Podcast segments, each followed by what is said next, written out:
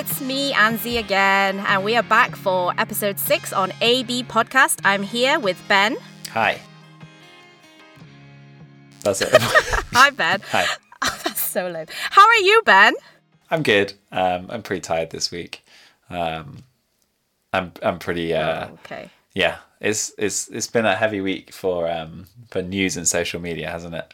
Yes, it has. hmm But speaking of social media, um, someone sent me some feedback through Instagram, which I thought was really worth mentioning. Um, and I, I just wanted to encourage you, um, Ben, that our discussion on quarantainment and beyond actually prompted this one listener to um, really think about his decision making processes and including God. And I thought it was really cool that, um, you know, he's been listening to our podcast and he's been challenged by, um, you know, the things that we've been sharing, such as, you know, questioning things and not to. Because you you said Ben, do you remember when you said it's quite exhausting to question yeah. everything, and um, it's quite exhausting sometimes to keep involving God. Mm. Do you remember saying that? Yeah. At all? And so this this one brother was saying how your podcast made me realize that I was th- the way that I was thinking. I don't really consider God all the time, and so I do need to keep turning to God even when I make decisions of bad bad habits I want to eliminate to do it for God. And I thought that was really encouraging about that. Um, yeah. So yeah. Yeah, that's great. Thanks for the for the feedback. Yeah, we always we always want more feedback, and we'd love to hear more of your questions. Um, and keep them coming, guys. Yes, please.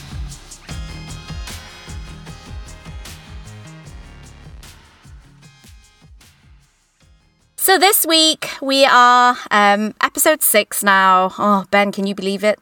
It's episode six. I know. This lockdown goes on forever, huh? I know, I know. And to think that we are now on episode 11 for BCEC Online. Anyway, speaking of which, this week we have a very special guest. Ooh, who is it? Why don't you reveal yourself? Who are you? Hello, my name is uh, Robert Worthington III. No, hi, it's Bert. Hi. What was that? Hey, was you guys that your are attempt spared from at seeing being my British? face. I thought it was pretty good. Oh my. Um, so this week we have Bert as our special guest um, on our show. Very exciting times. Ansi, why is Bert here? Well, we thought we'd we'd introduce a, a third voice just because it's nice to hear a different opinion. Because it's not just going to be me and Ben just battling out, but actually we wanted to have our boss, pastor, and friend um, to come on the show and just uh, give some insight into today's topic. Okay, what is our today's topic?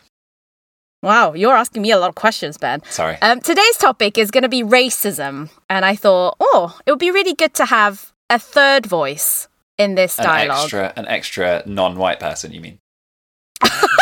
Whoa! I mean, I mean, well, it's a um, a, voice with more- representation yeah. of our. It's a representation of our pastoral team, isn't it? it is we our are pastoral the team. pastoral team. So my first question to you guys is: What is your earliest memory around skin color? Who do you want to answer first? Uh, let's have Ben first. What is your f- earliest memory around skin color, Ben? I know that I had friends in primary school who weren't white, but I I don't think I remember thinking of them in that way. Like thinking, oh, that's my non-white friend, that's my Indian friend, that's my black friend. Um. So yeah, I don't know. I think one thing that does stand out though is maybe um, my school. Uh, so I grew up in Leicester. Um, there's quite a large um, Indian population, uh, and and so my school had quite a large proportion of um, of Indian uh, students, and uh, Mhm. in secondary school. And I do remember in secondary school this experience of um, they would. I don't want to say they would like every, every single one, um, but a lot of them would would really like um, hold on to or um, exaggerate the fact that they were that they were Indian, um, and would would kind of challenge um, a lot of uh, the the white students and and say like, "Oh, are you being racist? Is are you saying that because I'm Indian?" And most of the time, it wasn't. I I don't I can't recall any um, really like outright racist um, incidents that happened at my school, but I, I was aware of this um, this idea of um, maybe I didn't think of uh, myself and them as as different, um, but I was I was aware that in on some levels, and some of them like we, I was friends with, it wasn't it wasn't like they kept to themselves, but I was aware that on some levels there was this um, other part of an identity that I didn't kind of understand and didn't maybe um, get why they were so keen on on pushing that. Hmm. Interesting. Okay. What about you, Bert? When was your first time? Um, first Uh, earliest memory around skin color. I don't know. That's uh, that's just, uh, it, I think the obviously the, the difference between growing up in America and growing up here is, is quite significant. And I think for myself in particular, I didn't grow up in uh, the area I grew up in had quite a lot of Chinese people. Um, Mm. so uh, I did when I was in middle school, uh, or I, I year equivalent would be year seven, year year eight. Uh, here, I, I moved to a different school, and that school was much more. Um, it was less diverse, so it was about fifty percent Chinese, fifty percent white in that school. Um, and I think because it was slightly more affluent white, there was definitely a divide between um, the Chinese kids would kind of hang out with each other and the white kids would kind of hang out with each other. And there might be one or two Mm. crossovers. And it was usually, uh, if there was a particularly pretty girl or a particularly athletic boy, then there'd be a little bit more crossover. There wasn't animosity so much as it was more like that's just how that's that's how the chips fell, you might say. Um, Mm. So I, I don't think it'd be something people would say it's outright racist, but I think it definitely reflects um, cultural comfortability comfortabilities that uh, people align themselves with. Cultural comfortabilities. Comfortable, comfortable comfortabilities. You're more comfortable with your own culture. Yeah. basically. Okay. Okay. Whereas I think when we talk about racism, it's normally with a more antagonistic or aggressive, negative sort of sense of the word. Hmm. Mine was very early, actually. I was probably reception.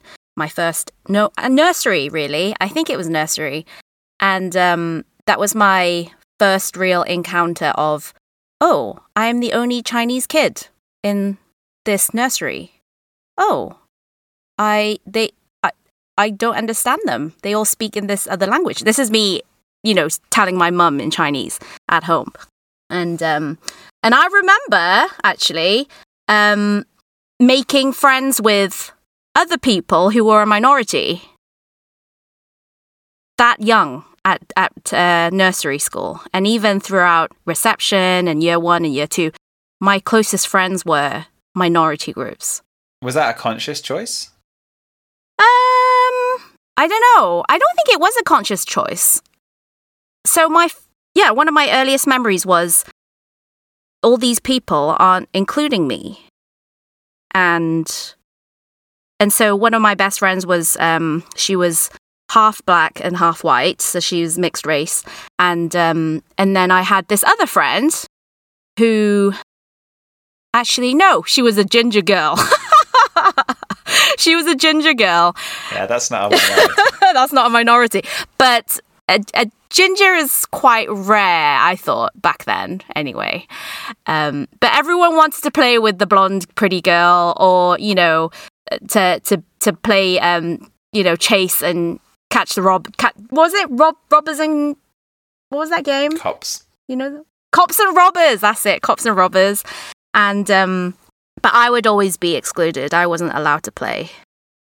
Yeah. Really? that's Wow. that's how young i was yeah. So my my experience of skin color was quite early on um as soon as i entered education. Anyway so that shapes my my history. But for you guys did your parents ever talk to you guys about racism or did you experience racism firsthand first let's let's start with ben Um, Ben? yeah. What's my experience of racism? Uh, I I can honestly say I'm I don't think that I have experienced um, racism. Uh, in Why don't we Yeah. why don't we just jump to the chase and say, well, Ben, have you experienced white privilege? Do you feel like you are someone in a position of white privilege? well, I mean, I definitely do be, because I am in that position. Do you think white privilege is a real thing? Um, can you define it? I don't know. Can you can you define it? Yeah, I can, but I want to know what. I think it's I think it's much more interesting to hear because obviously we're ethnic minorities, but for someone who is not, uh, I'm an ethnic minority in particular, you have a longer legacy in this country than most of us You do. Right. Uh, do. it's interesting to hear like what your perspective of white privilege might be. Yeah, so I mean, my understanding of of the term white privilege would be uh, the inherent um, advantages that that come with um, with being in the majority. Uh, so I'm not thinking of it as a um, like state of mind, but actually just a, like the the reality of of life. You know, uh, does that make sense? No. So I'm not walking around thinking, "Oh yes, I am the white man," like, and I can do all these things. That's not uh, that that doesn't go through my head um, ever really. I guess because cause in your world, it's normal to be white. Right. So it doesn't it it doesn't stand out unless you you grew up in say Africa or you grew up in Asia where you do stick out. Yeah. No, so that's that's why I was asking, like, what what do you mean by it?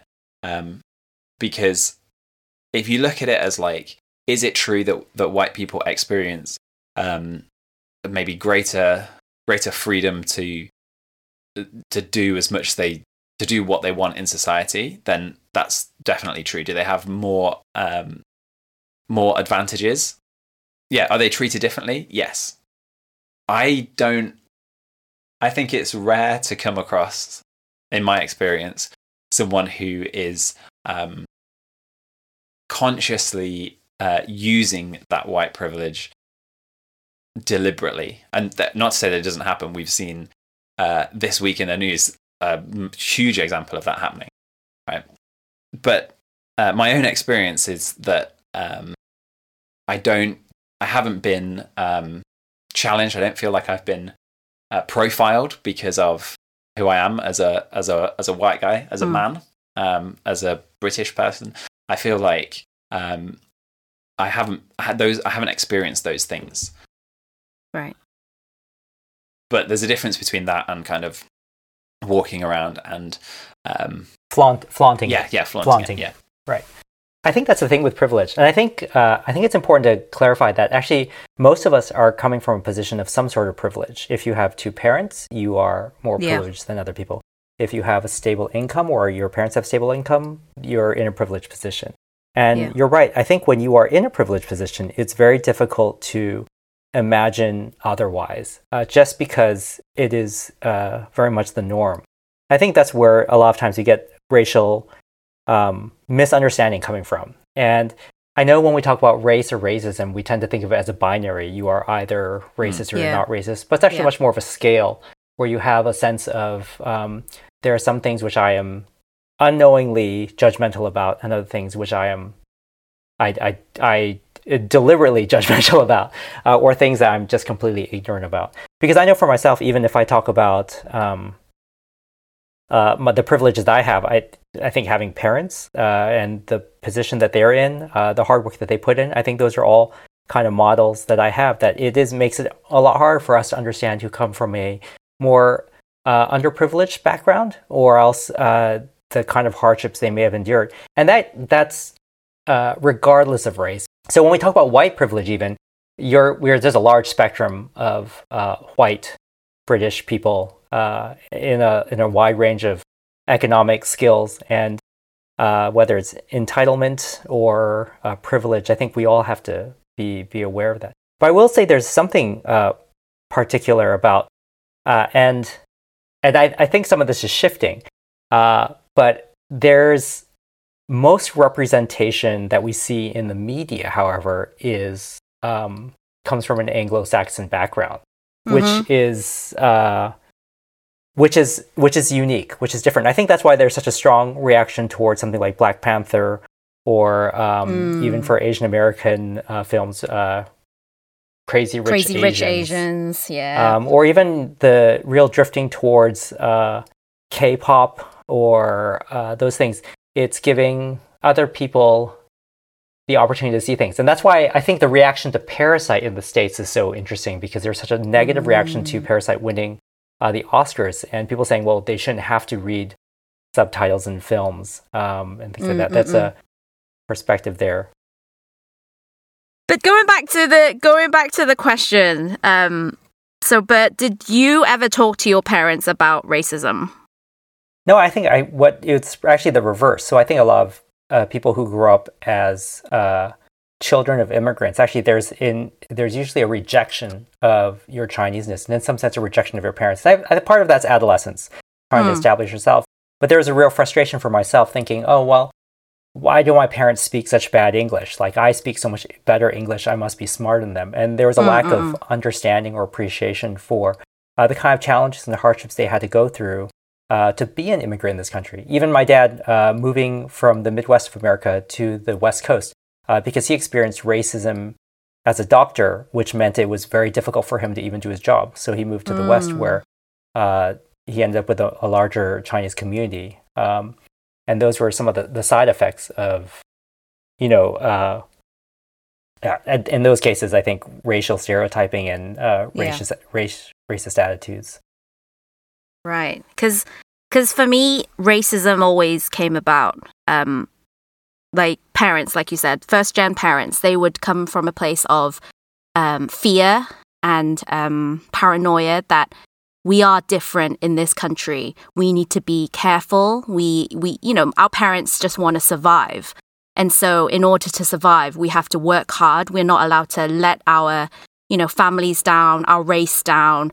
You know, it's all about face, isn't it? So, so for me, racism always came about where, you know, we were different, but yet if someone spoke to you, like did did some race, racist comment or something, you were meant to not fight it, to draw attention to yourself. You were meant to kind of um, be fe- be fearful and submissive and kind of like just ignore it, brush it off, um, and don't, you know, just just deal with it but it's different for a Chinese guy. So my dad, before he left um, Hong Kong, his dad ensured that he would learn martial arts. This was during the time when um, uh, Jackie Chan, no, not Jackie Chan, Bruce Lee, Bruce Lee even um, was all the rage. And you know that really fit the stereotype of a of a Chinaman, you know, to know kung fu in order to protect oneself. And I just thought that was really interesting. But whether it's for a female Chinese, you know, you just had to bite your tongue and you just had to um, refrain from, you know, uh, speaking up. I mean, I think that's where uh, the Chinese people uh, they get the term of model minority. I don't know if they use that term here, but in the states they use this term called model minority. In that the Chinese are the model minority because they don't kick back, they don't make a fuss, they just put their Mm. heads down and get on with it. And Mm. in some ways, I think the immigrant culture of uh, East Asians was that same kind of perspective. Well, we don't want to cause trouble. We know uh, there's a bit of fear there, and so it's really just put your head down, get to work. Mm. Uh, and so in, in a lot of times there's this comparison between um, why sometimes Chinese are more tolerated uh, than other ethnicities. Uh, and it's partially a little bit of the cultural where we just don't want to rock the boat.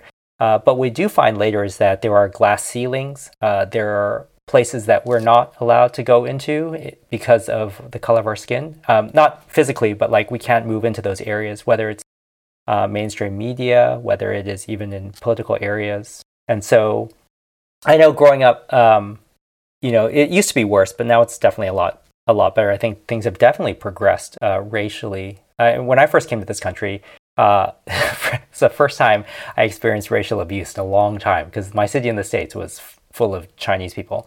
Uh, but when I came here, I remember someone like shouted some racial slur at me, and I was like so shocked because I hadn't heard that in in years and years and years. And I was just, I was like, wow, this it's really really backwards here, very, very, very odd. And it took a lot of stuff getting used to. Like they would call uh, Native Americans, uh, the I I think they do they still call them in this country like Red Indians.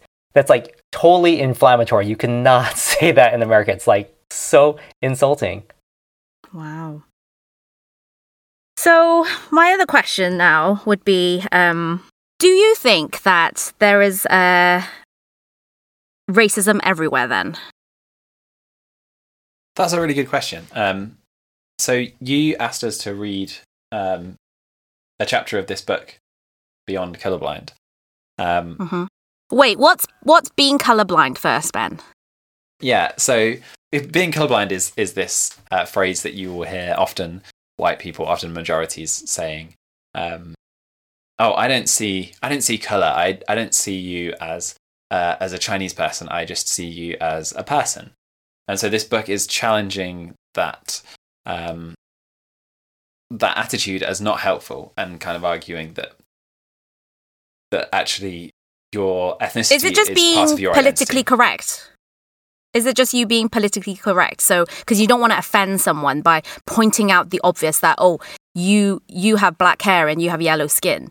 Uh, you you are brown or you are black or you are of a different color than me um yeah perhaps it you, you know you know if um I don't know. Say, say I'm at, a, at an event like a wedding or something, and I'm chatting to someone, mm-hmm. and I'm saying, "Oh, my wife's over there." Um, there's that. There's then that like tension of like, and they're, and they're saying, "Oh, who is it?" I could go, "She's the Chinese one," or I could like try and like skirt around. Oh, she's the one in the blue dress with the with the straight black hair, um, and and try and avoid mentioning um, the fact that she's Chinese uh, because I don't want to. I mean, obviously, I, it's it's my wife. Like it's different. But if you you have you been in those situations where you're trying to describe uh, a stranger or someone uh, who you don't quite know as well, and you're like, "Ooh, do I mention their race or not?" Like it would be easy to identify them that way, but is it wrong to mention their race though? That's that's yeah. That, so that's I think the the idea of colorblindness. You feel so aware of causing offense that you just mm. decide, okay, we're going to ignore that entirely. Anyway, um, so I wrote down uh, this this quote that I I don't think I agree with, which in reference to your question, um, near the start of of chapter one, she says, "Why do our top schools seem plagued by racial brokenness?" And I I thought maybe that that was too too strong because even though maybe racism is in a lot of places and is um, is systemic in a lot of um, situations. I feel like most people are not racist, and it's just a small minority that are. But that might be my white privilege. Uh, that might, might be me not seeing um, a lot of what goes on. So obviously, there's there's going to be, like, I'm glad Bert actually said that it's like a scale. So there's the outward verbal or physical um, abuse. And then but then you've also got the subtleties of abuse uh, uh, of racism which i don't think you will pick up on unless you are of a you know minority um in say in a classroom setting. So for me like i studied okay my first degree was english language and people were really confused why i was there they actually without having a conversation with me they thought i was learning english as a second language but and I just thought that was really bad. Like the fact that they would just judge me by my color. Is is that that they're being obviously you're being treated differently, but is that, that they're mm-hmm. being racist or is that genuine um, ignorance that they haven't met a Chinese? Person? Probably ignorance. Um, they're they're bound to have met Chinese people, like maybe not as friends, but even just stepping into their local Chinese takeaway, surely they would know that you know, there would be a Chinese person serving them, either in broken English or with uh, pretty good English because they grew up here, they were born here. And so I, I think it's really um it's really bad how people do, you know, they tend to avoid you because they're too scared to speak to you because they think, oh, maybe that person's an overseas student. But that's the I mean, that's you're you're have a bit of a catch twenty two there. If you're offended, if people ask if you're doing this because English is your second language, that means you will. It's why people are too scared to approach and and mention things because um, they're afraid of insulting. Uh, but you can't combat ignorance without making some mistakes along the way. And I think that's that's the dilemma because um, one, we don't know what's going to offend someone, and second, uh, already I think within British culture there is a sense of not wanting to offend or to be uh, to make mistakes. Uh, but then in doing so, uh, they can end up sometimes making it worse, uh, overthinking things, and it's it's a very very difficult line to draw. I, I think when my wife was uh, in a, she was invited to come join a, a women's Bible study once, and to share a little bit. And she shared about her experience growing up in the UK. And, and at the end of it, they said, Do you have any questions? And the, and the woman said, Oh, you speak English very well. Some Chinese people have a hard time saying the word three. Can you say three? Oh, boy. And, and that is deeply offensive. uh, I think she was spared because the host said, You don't have to answer that. Like, um, stepped in to try to understand, diffuse that situation. Um, but that's not and that's one of those things where hopefully afterwards the person has a learning experience to realize, oh, um, I seem to have missed the whole point of this whole thing. And I've focused too much on race as opposed to uh, someone's experience. And so when I talk about scale, I'm not talking about the scale of abuse, but when we talk about scale of racism is maybe more of a constellation. There are areas which we are more judgmental about, either out of ignorance or out of spite uh, because of race, that we deny people the fair opportunities they would have otherwise um, because of our own biases. And I would say all of us have those biases in different areas in us. Um, and it's learning how to move past that. I think that's important. Do you think power has has a play in racism? I mean, yeah, I, I, I, but I think, I think it's again because we're talking about like this, this spectrum of, um, th- yeah. On one hand, there's like white supremacy, and on the other hand, there's uh, ignorance or, um, yeah, ignorance. Uh, but yeah, I think, I think you can totally see that with what's happening in America right now. Um, it for for some people, um, it, it's totally about power. I think power has the ability to affect the well being of other people. And so if you uh, have a bias towards another race because of their color or there's something about some gender that you don't like, uh, you will use that power to op- oppress another group or to influence them uh, in a negative way. And I think that's what we're seeing. A- And in this, many cases, in the denial of justice. Um, so uh, of power, I mean, you can see that it's that's without race. People are abusive in power no matter what race they could be. But they don't have to be that way. But because if they have certain biases in certain areas, uh, they might play those out. And so what we see in America is that same thing coming out. But we also see that in parts here in the UK uh, with xenophobia, especially with perhaps uh, some of the Brexit voting, not all of it, but parts of it. And we see that also in uh, places in Southeast Asia, uh, where both again the uh, cultural politics means that uh, rights are denied or justice is denied to certain groups uh, Mhm. for a variety of reasons. Mm. But yeah, it is.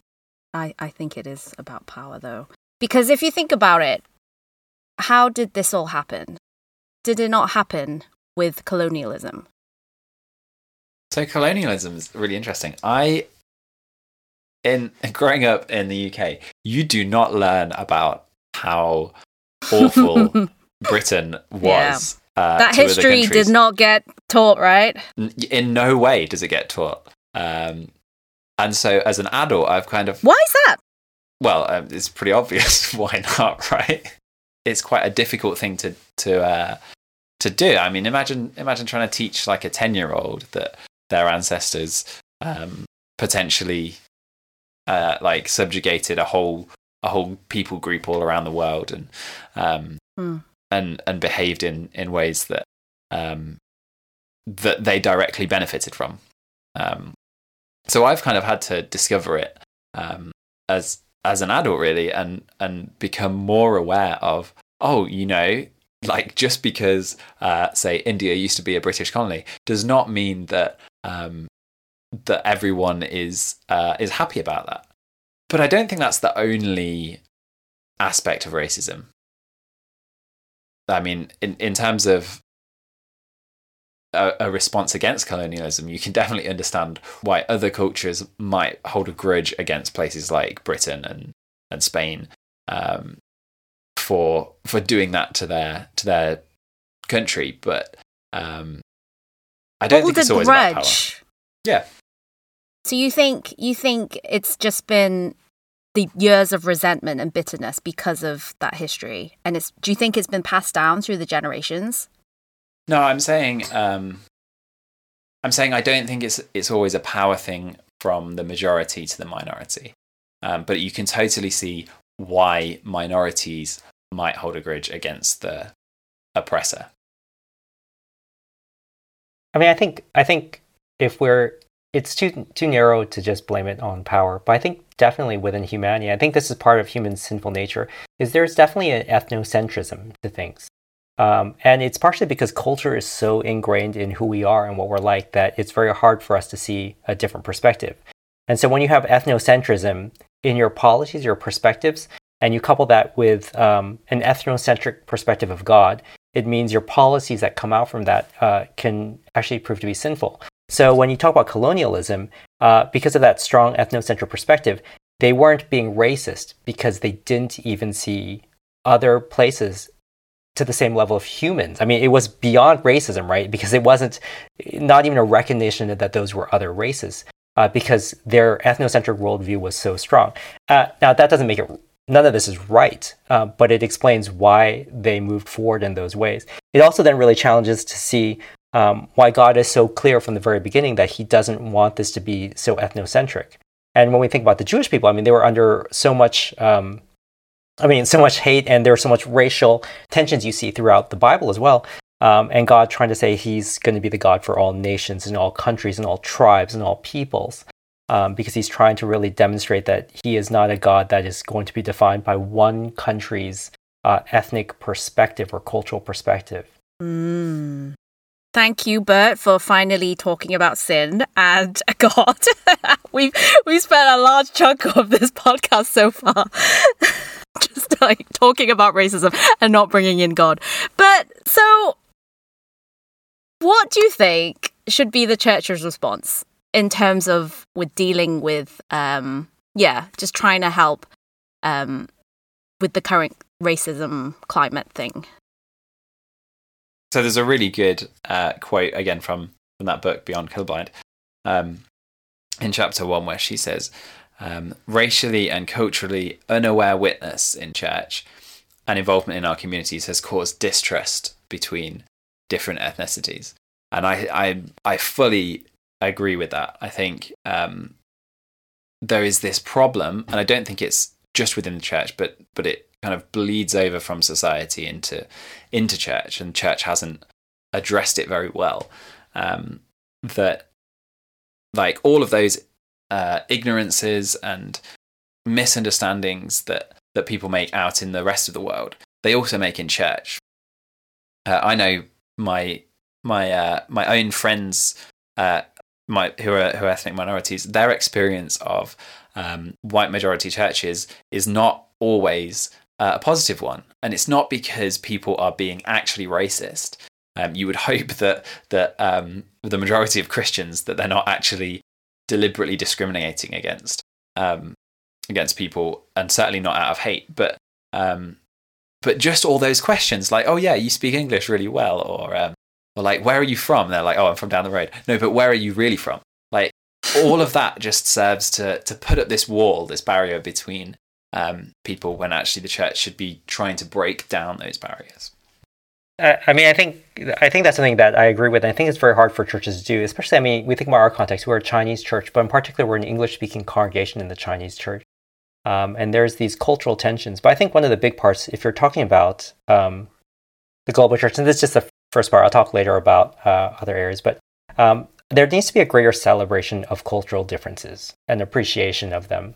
Um, and I, I, think that happens actually through more churches or more diversity of churches. So when you hear about the Iranian church um, that's growing in the UK, you don't you don't want them to become exactly like uh, a, a British Anglican church. Uh, you want them to be able to. I mean, one of the greatest things uh, that comes out of a church is uh, when they write their own songs in their own language, right? Like one of the biggest things uh, like Wycliffe wants to do is make sure they can get a Bible in their own translation. And even in those translations, weren't taken from the original Greek. And I think one of the beautiful things about God designing the first uh, Bible coming out of Aramaic and Hebrew and Greek was that those translations left so much scope for other cultural understandings of God to come out through there, just because of the uh, the challenges of trying to translate that. Um, and so there's this beautiful thing where actually we should be trying to celebrate cultures as opposed to homogenize them. Uh, and I think very often it's this case where I think people want it sounds bad, but there's this ethnocentrism that shows up in churches where people say, well, we want it to be this way because that's what we think church is, but not realizing that actually uh, trying to celebrate some cultural differences, even to the point of some you know different perspectives or the way we relate to God, is important because it helps us to know and appreciate, understand God better. But it's not the same as now you get this a lot of churches too, where they then parade one ethnicity out in front of everyone else to say like, oh, you're Chinese. Can you wear some Chinese traditional clothing this week? Um, well, they call that tokenism, don't they? Yeah, yeah, tokenism a little bit. And um, although on one hand you're trying to celebrate that, um, it it feels much more like show ponyish as opposed to so anything anything else. I, I mean I think the story was someone cold called emailed me and said, Hey, oh we heard that, you know, your Chinese church is really good. Um, you know, a lot of good stuff. And uh, we've been we've been trying to wonder why international students don't come to our stuff. And one of the reasons is uh, they said, uh, oh yeah, just the food we cook is really uh, you know, too British. Could you could you could your church provide Chinese food for us for this event? I thought to myself, wow. Oh. Uh. Yeah, I get it. I'm yeah, Chinese food is the best. I get it, but um and and I I I, I you guys know because I sent you guys this email and I said, how should I respond to this? And I, there was a couple snarky replies. In the end, I said, um, I think it's probably best you could contact local Chinese takeaways if you want to do that, because our church, um, we're not actually not a catering company, um, so we probably wouldn't live up to food standard to hygienes to serve 100 people. Uh, but the second thing I said was, however, if you would like to come in and talk about, um, you know, Christianity and also bring in some different cultural perspectives, we are more than happy to do that um, and kind of celebrating that. And so, like one thing, like I love the UK blessing. It was really nice to be able to see that. But I also noticed that there was a real absence of like kind of ethnic minority representation. Like it would have been they a lot more beautiful violins. to see. Weren't they? They were playing violins. There was one from Bristol, and then there were a few from um, another church that were playing violins, string instruments.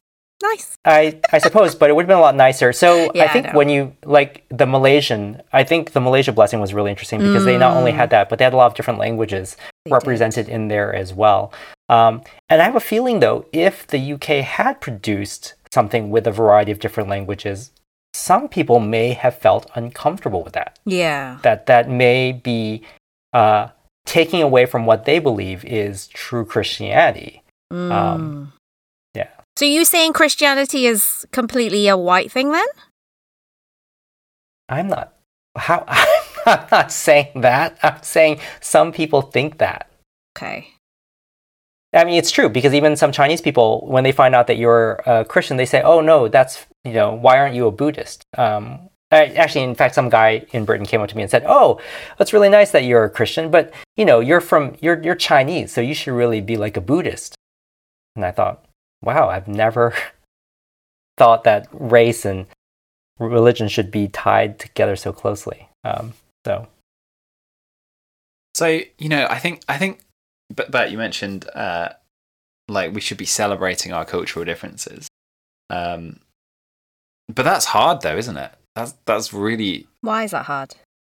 I mean, like if take worship for example. Like do you want to sing yeah. worship in in a language that uh, you don't understand? Like forget, forget about chinese in, in our church for a minute. Like let's say we we we brought in um, some some other um, uh, ethnicity nationality uh, and we we wanted to incorporate them into our worship.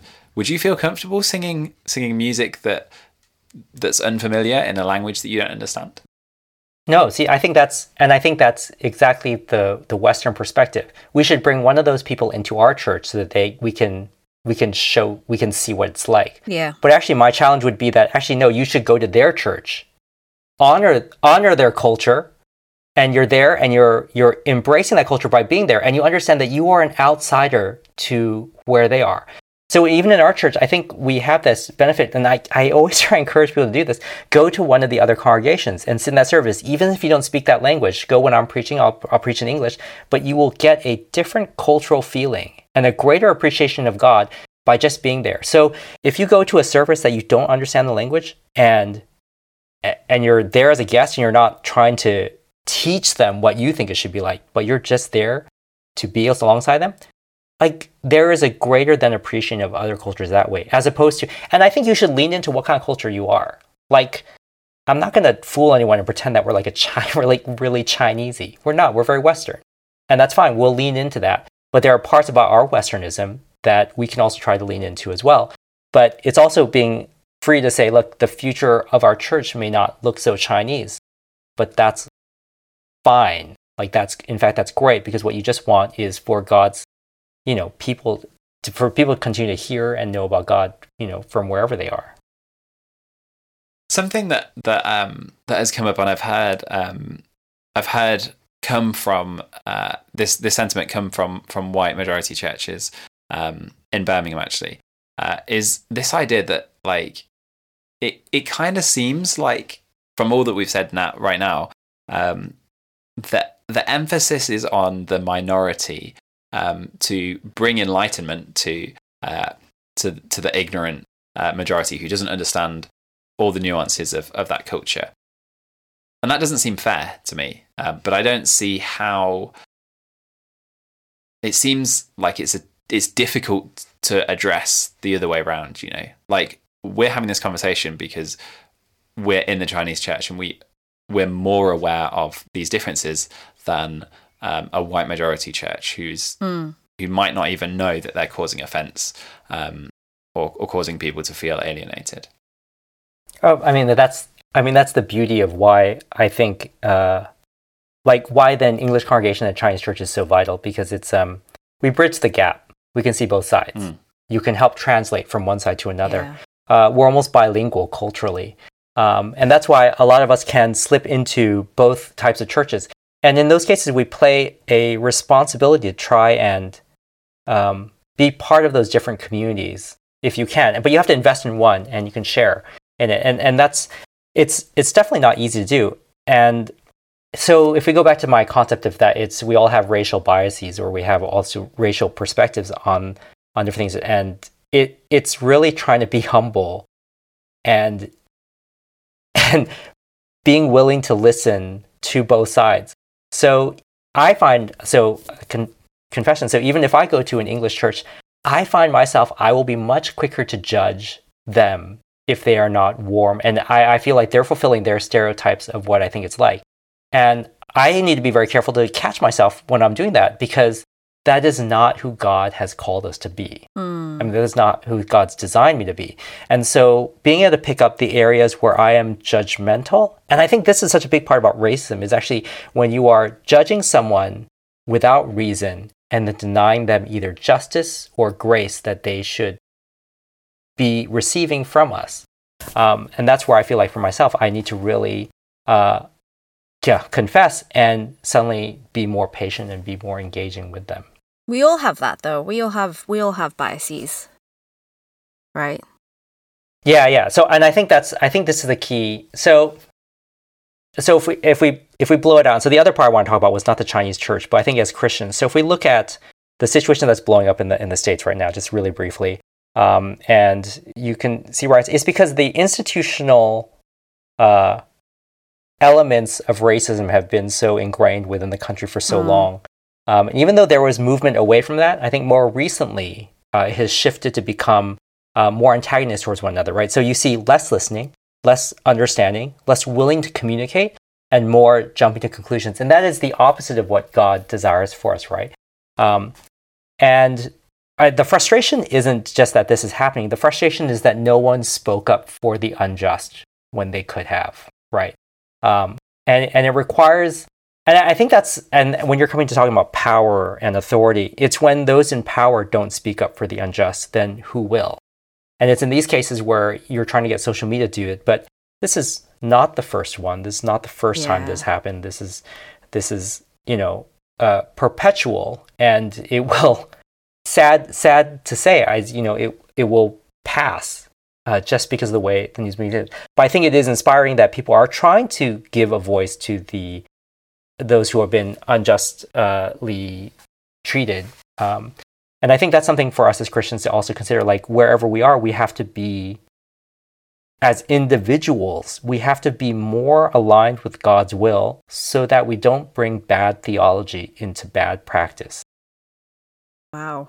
Yeah. Well, America has a problem. Do you think UK has a problem?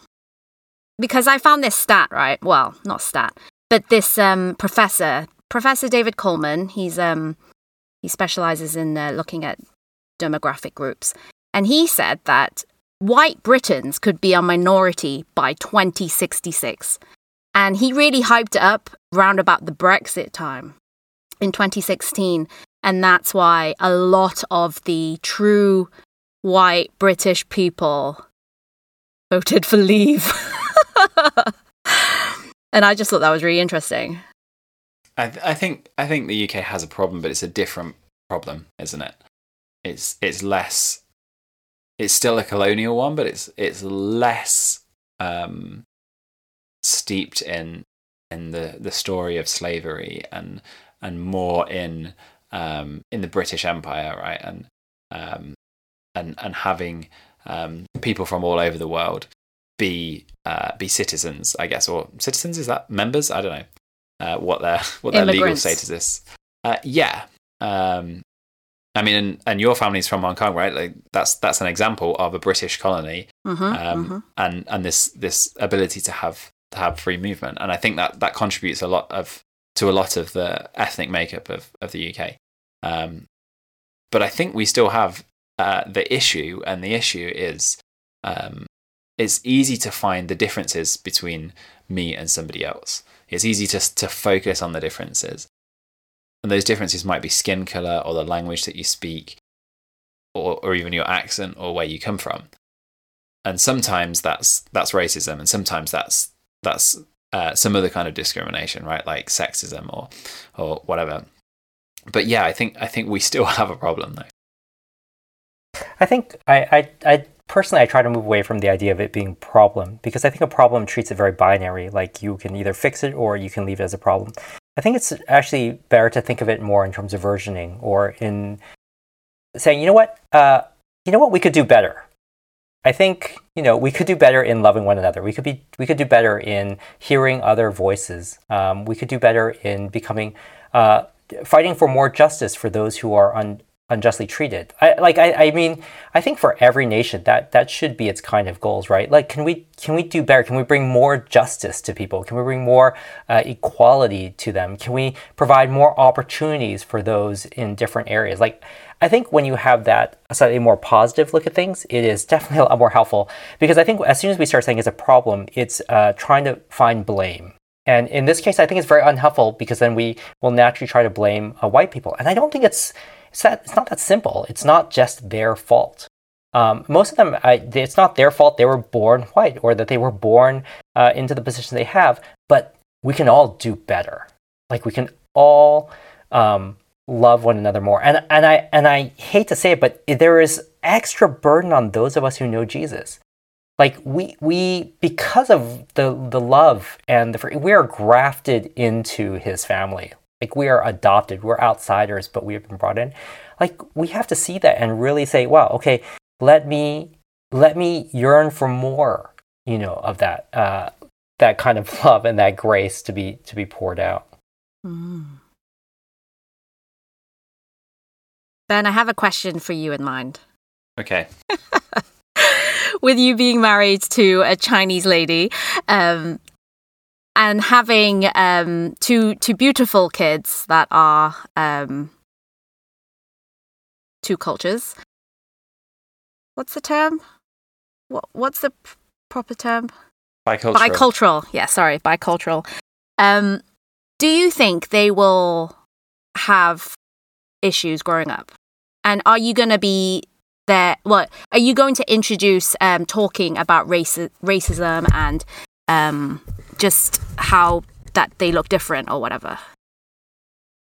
Yeah. So, um, I mean, so there's there's a couple of things, right? So, um, there's that term bicultural, uh, and um, the, there's a difference between ethnicity and culture, um, and so I think because because Mandy has grown up in the UK, she's got an element of of Hong Kong culture. She's got a, I would say, a larger element of British culture, and I've got an element of British culture. So the element of how Chinese they are culturally um, is less than how Chinese they are ethnically. Um, in in our case, that's not the case for everyone.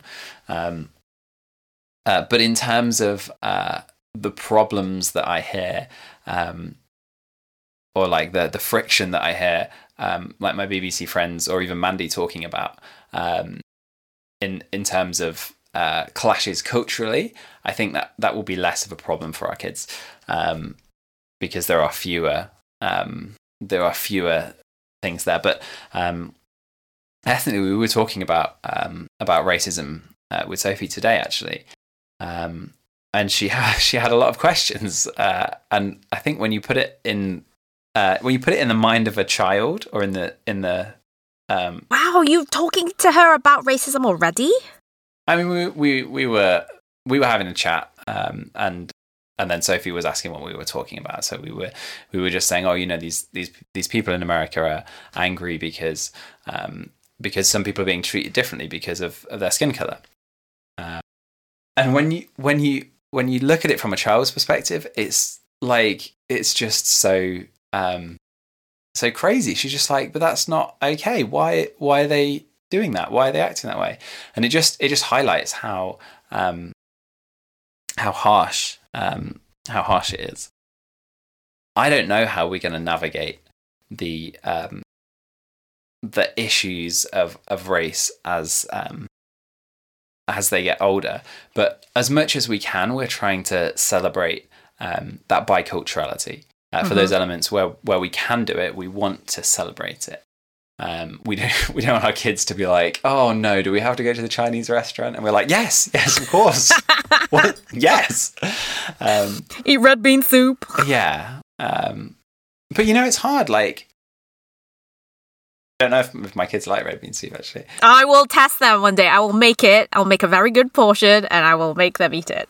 Yeah, you, you I, I think it's I think it's definitely true. I think what you're saying, Ben, I think is is definitely something um, that that we're struggling with. I, I love the fact that you're pointing out that she's um, you know kind of more multi ethnic than she is multicultural. She does carry some elements of Chinese culture, but um, there's there's two things. One, first of all, is actually food is a great way to introduce cultures to one another mm-hmm, uh, mm-hmm. slowly and um, and even being that becoming more comfortable, you can really celebrate that a little bit more. I, I, think it's funny because you would you would get rid of a lot of racism as soon as you start pointing out what kind of foods come from those countries and do you like those foods? Then mm. that's yeah, and those foods only exist because of cultural differences. Yeah yeah, like you would not have those those foods if you didn't have that. And, and that's I think one very easy and, and, simple way to begin that. And I think that's something again unique about the Chinese church is that because so much of the culture revolves around food, uh, people have to come out and join us for meals and, and participate in that. Um, but I think the second thing is because uh, we talked about recently with with um, some of the the parents uh, trying to raise teenagers talk about whether racism uh, or what's like talking to your kids about racial differences. Um, and I think you're trying to explain to Sophie. and She's like, "Why would why would people do this?" Um, it's it's funny because there are just as many kids who grow up and they don't know any different because they are they have been targeted or they've been mocked or they've been um, abused. And and I think as we begin to understand the the different trials or different challenges of individuals, it then helps us to become more understanding and willing to listen and learn. And I, I can't say enough how important humility is in all of this. Um, I mean, the opposite of ethnocentrism is just um, right. You're just so humble that you are ethno embracing, right? You are eager to uh, embrace and learn and, and participate in all types of different cultures.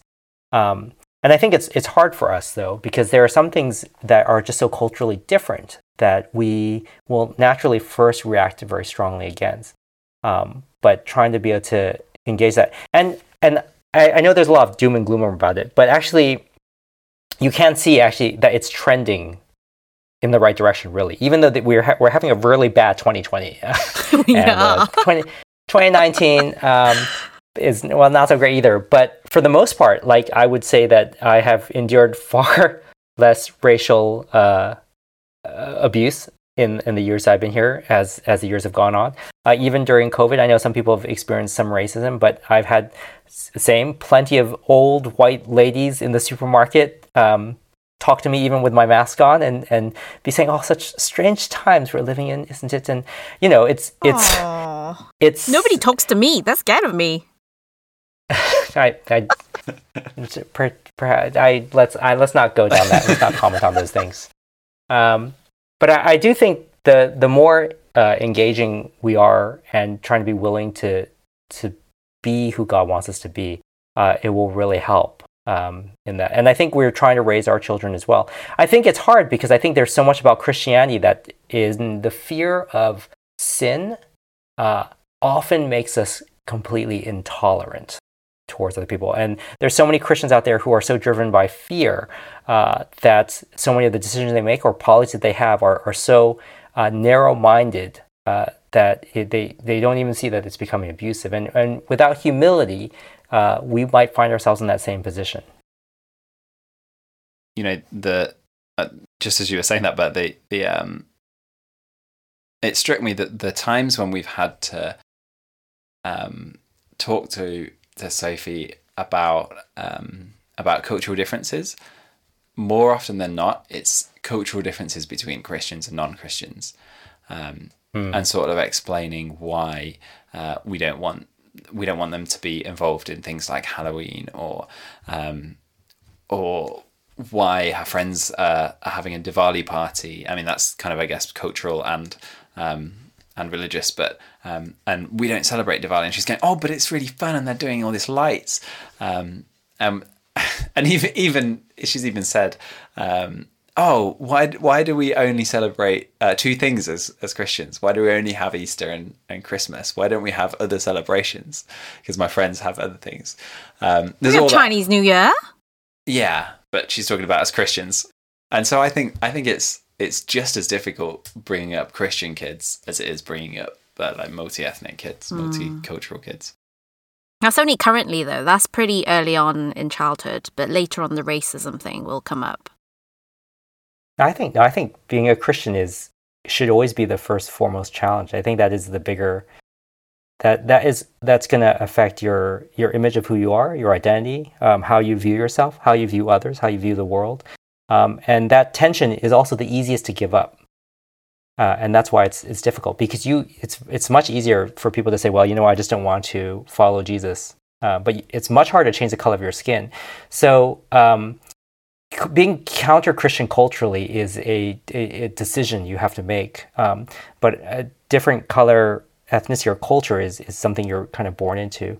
And that's where the differences are both there and the challenges are both there eh, for them. But um, trying to hold out as a Christian. Um, and I think, I mean, same for our kids. I, we, we talk about ethnicity, but for the most part, we've said the, the things that we do and the things we believe are going to be different and it will cause tension. And it's okay to ask why and and how to do it and whether this is okay. And and but how do we still love others even in those differences? I think is is what I love Christians find very hard to do.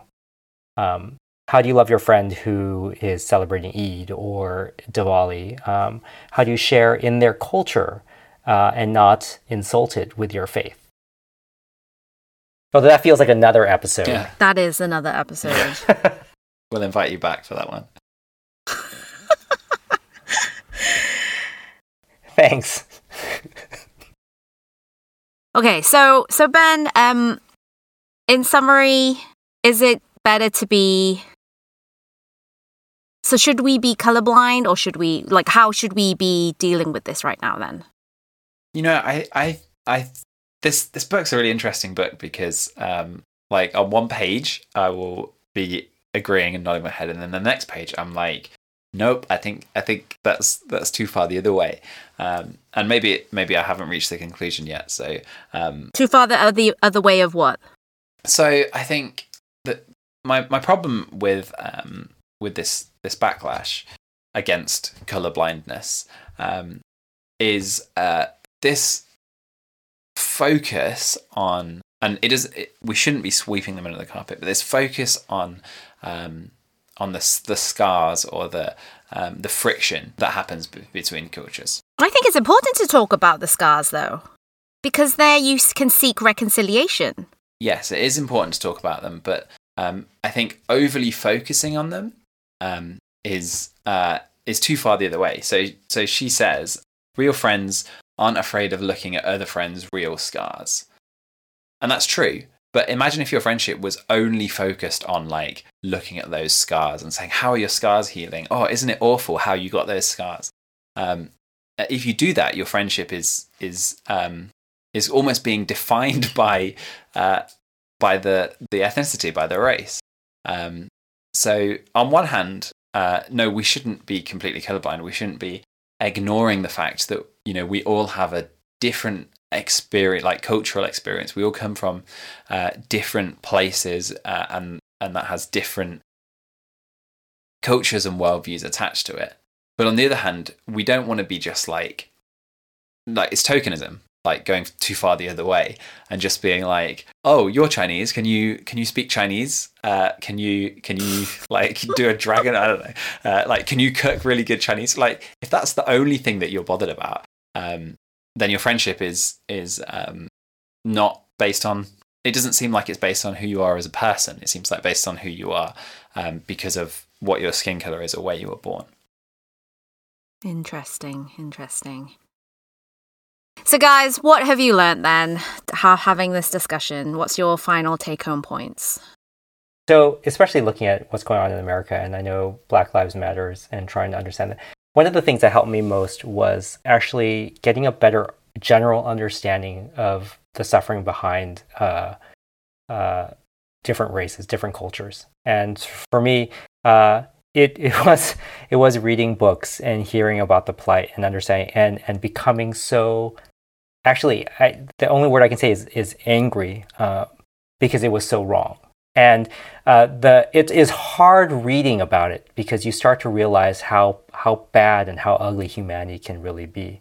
Um, but the second thing is don't presume that that is the case for everyone. So you have a you have to balance between understanding a culture and the cultural baggage and history, and also the pain and suffering, but also understand that you have to love your neighbor, love each person. Um, so in this whole case, I've been reading two kind of things. So one, um, I I have great sympathy in particular for for um, blacks or African Americans because of the plight that they've had to suffer because of the um, generations of racism. Um, but I also understand very much how um, institutional power situations create an animosity uh, and a bias. Uh, then that's why the police, not correctly by the way, are acting the way they do.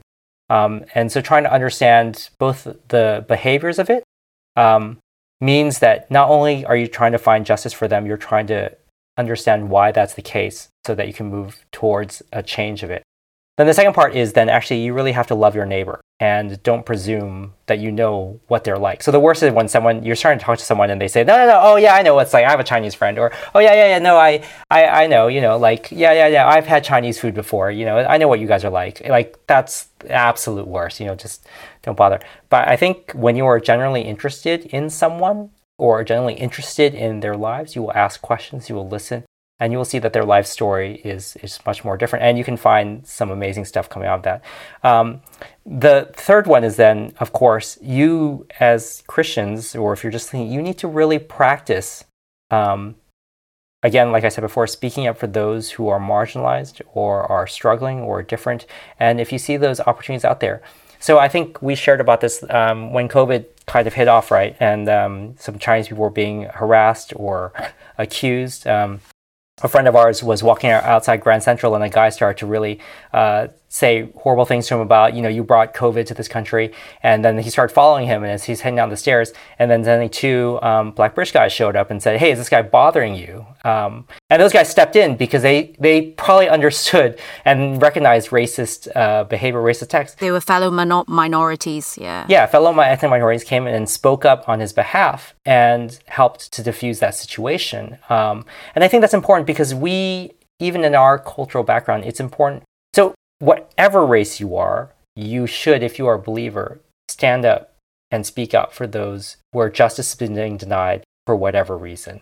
Um, because we should really try and be pushing forward um, to make sure people have not just the opportunities, but they should have, uh, you know, really justice available to them in those cases. So, yeah, that's those are some of my thoughts and try to encourage people even as you're trying to process a lot of this.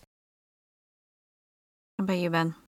Yeah, I think I think that's so right that we need to be the the light in the darkness, and it's hard. Like it's really hard when to be the only one to to um, to stand out and um, and and to to to stand for um, in the people that are suffering, the people that experience injustice. Because a lot of the time, it's not the obvious stuff. You know, like if if we if we see really obvious racism, of course we're gonna we're gonna um, want to tackle that. But I think it's the other stuff, you know, that the stuff that is um, kind of that slips that slips by, um, and yeah, I mean, reflecting on what's been happening in the US, the the thing that's made me the most angry is is um, yeah, of course there are some terrible individuals who are behaving um, in despicable ways. But um, but what's made me more angry is just thinking about um, the the processes and the systems that that cause that to happen, um, and then looking at the, the the commentary and the response, um, the this idea that it, it, a, really binary thing. Um, and there's definitely a right side and a wrong side to fall in terms of the argument here, but actually trying to understand why things are happening, like you said, but um, is really important. And you know, like we've been talking on this podcast about, like, oh, trying to get to the definite right answer in in our various previous weeks. And I think um, in this case, uh, it's it's it's totally like you said about the human element, um, and not about uh, like yeah who's right or who's wrong, but actually actually realizing that that we're all people. Uh, the the minorities of people, the the, the ignorant racists of people. Um, we're all people, and we all have um, a story. And trying to understand uh, what makes people who they are, I think, is is the important part. Even even though that's that's really tough. Yeah, I mean, just just to clarify, like the behaviors are it's clearly yeah. wrong. Yeah, yeah, um, definitely. But it is and I what I think what you're trying to say is that it is you know sin, and all of us also have that mm. that sin in us. I mean, I think like if I like the, the passage in Colossians that I was speaking about today. I mean, that's it's why the good news of Jesus Christ is so good, right? Yeah, because it has the absolute power to really transform what we were to who we are. And, and when you hear Paul write about you know there's no no Jew or Gentile or Greek or slave or free or barbarian, it, it's really trying to say, look, Jesus Jesus takes away those biases. Not that those aren't unique or specific, but that we can actually see those things because Christ is our head. And I just it it just has to be so much of of that and and for us to really say okay that's what we're really hungering for. We can do better. We sh- we should fight for things that are better. Mm. We should make yeah. it better. So for me, I was reflecting on Revelation 7 how like even though there's so much suffering and so much like injustice and violence and and yes, we are here on earth to speak up for the oppressed. But um, I was reminded that actually we long for heaven, and we are, you know, I'm looking forward to the time where um, we will all be worshiping God. And and I was reminded of Revelation seven, how um, a great multitude that no one could number from every nation, from all tribes, peoples, and languages standing before the throne. Just that image of knowing that, you know, in heaven there'll be so many different cultures, different tribes and nations and and we're called to, you know, be part of that here on earth, to be to be making disciples of all nations. And so, yeah, I think that is us loving God and loving our neighbors as ourselves. So, thank you, Pastor Bert, for joining us. Oh, it, guys, it's really great having you on the show. I hope lots of people are sending in comments and like feedback and things like that. I'd love to hear questions too. And if they send it through, just yeah, let me know. Maybe I can answer a few questions. It's been a lot of fun being here with you guys. I hope a lot of people are also like uh, liking and sharing and subscribing and spreading this out because I think it's really good having these kind of discussions. Uh, you guys are doing a fantastic job. Thanks. We'd love to have you again. Yeah, we'd love to have you again. Thanks for letting us do this, uh, this little side thing. But um, yeah, if you guys have any questions or feedback, please send them our way to abside at thebcec.org.uk.